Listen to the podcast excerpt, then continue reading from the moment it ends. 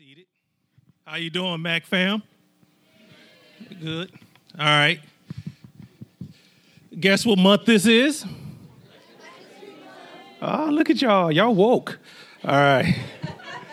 So what we'll be doing uh, for the next four weeks is we're going to have um, just a series of Black History moments, and um, for you who may not be aware, and pretty much everybody are, um, really Black History is a time. Black History Month is a time to um, give recognition to African Americans who oftentimes we don't really get uh, credit for our impact to society and to this nation. And so we take time to just learn about our impact on the arts and entertainment and as medicine and um, theology as well as technology.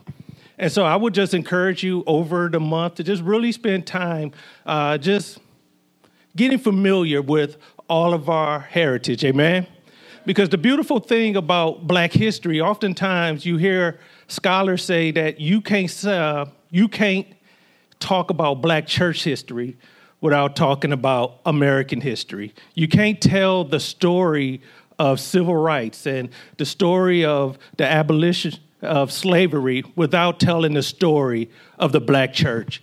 And so, what I want to do is really spend time in this series focusing on the faith that has been handed down to us by the enslaved Africans who came to this country in bondage. Oftentimes, we hear about a lot of great men and women who did a lot of wonderful things to secure our freedoms and our rights. But I want to take time to really pay homage to the enslaved African. And I, and I use that word enslaved African to kind of give us a way for just referring to them as slave because they didn't go to Africa to get slaves. They went over to Africa to get Africans.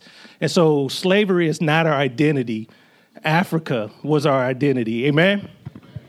So, also, what we'll be doing during these next four weeks is we're going to be singing what is called the Black National Anthem. Real quick, who knows what that is? Yell it. Lift every voice and sing. And so, what I want to do is kind of set up why we'll be singing that hymn, as well as what's going to be happening the next couple of weeks. And so, I just want to first start off with uh, a slide.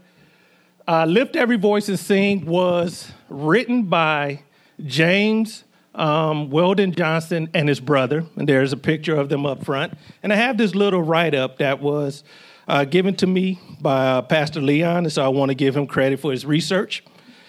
And it says, Lift Every Voice and Sing was written as a poem, James Weldon Johnson, for a celebration of Abraham Lincoln's birthday in 1900. In the early 1900s, singing this song became a way for African Americans to demonstrate their patriotism and hope for the future. And calling for earth and heaven to ring with the harmonies of liberty, they could speak out subtly against racism and Jim Crow laws, and especially the huge number of lynchings accompanying the rise of the Ku Klux Klan at the turn of the century. In 1919, the NAACP adopted the song as the Negro National Anthem. By the 1920s, copies of Lift Every Voice and Sing could be found in black, often Baptist churches across the country. In the 1970s, this song experienced a revival with the civil rights movement. It resonates strongly as a Christian hymn because it is a song about Exodus. It is a story of a journey sanctified by faith and protected and prospered by God. For African Americans, the civil rights movement was their Exodus story. Segregation, disenfranchisement, and racism were their Egypt. And this song was inspired for the journey. And this came from a history of African American artist, Harry Henderson. And what I want to kind of just spend a brief moment discussing is this ideal of the Exodus in the history of the African American. You know, when we were when we were first brought over here in bondage, Christianity wasn't something that was presented to us, and I don't think it would have been something that we would have accepted. In fact, the first hundred years of bondage, there was no talk of Christ or God on the plantation. And partly because plantation owners didn't want to evangelize their slaves because they understood that with the Bible came a message of liberation and freedom. And they understood if they slave, their slave would have converted, then they would have had to treat them as brothers.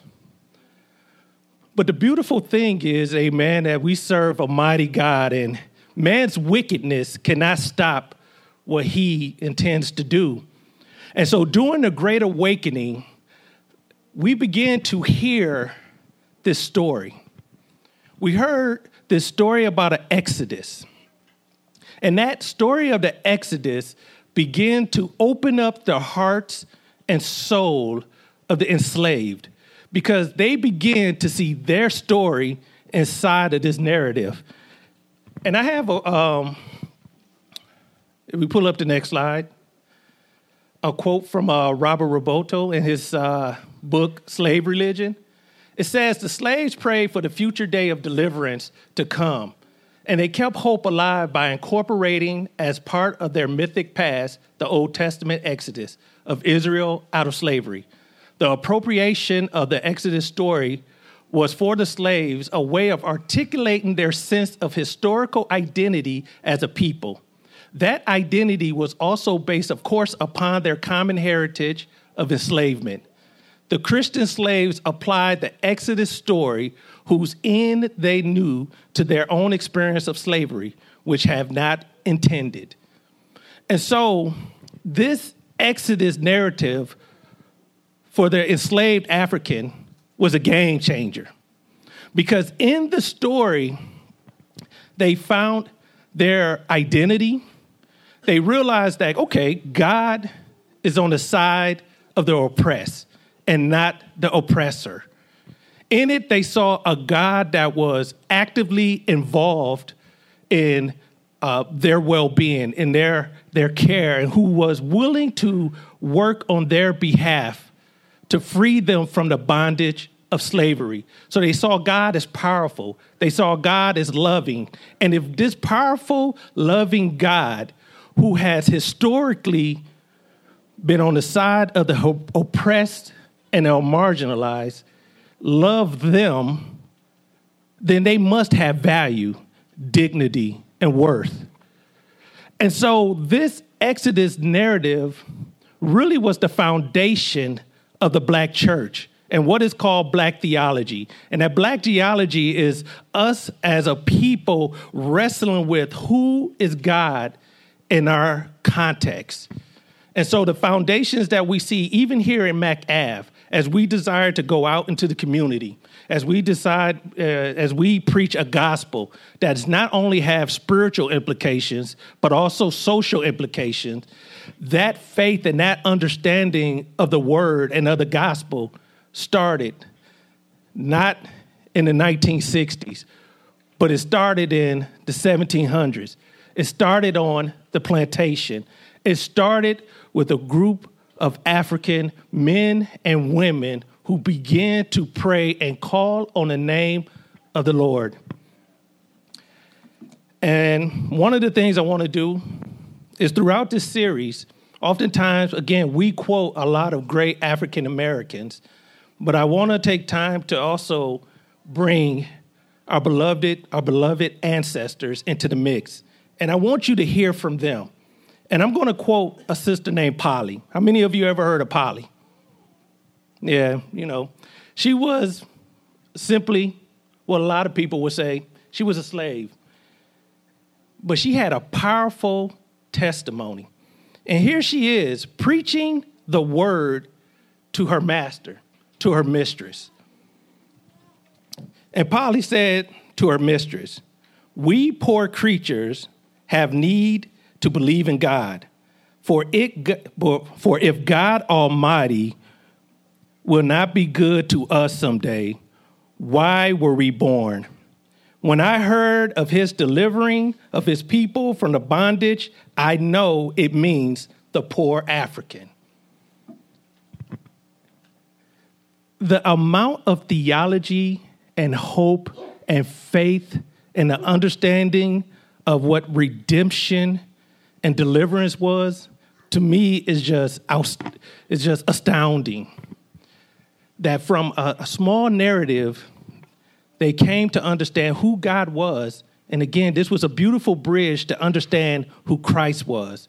Because in Christ they saw a suffering savior whose life paralleled their own. And this led them to embrace that savior not only to see him as someone that could save them from the bondage of their oppression, but also the bondage of their sins. To see that this Savior not only will reconcile men to one another, but reconcile them to the Father. Amen. Let us pray. Dear Heavenly Father, Lord God, we just thank you. We thank you because we stand here as a testimony of your faith. Lord, Sister Polly referred to herself as a poor African, but yet we stand here because of their rich faith, their faith in you, their hope in you. And Lord, I pray that we would this month just take time to reflect back on what you have done in our community, what you have done in your church, Lord. And Lord, I pray that we will be a prophetic voice, just like Sister Polly, into our community and Lord, we pray that um, as this African, um, as this Black History Month moves, Lord, we pray that we will just, um, man, be encouraged about what you have done. And then that will spur us on to continue the mighty work that you have already started. Lord, we love you, we honor you, and may you and you alone receive all the glory. Amen.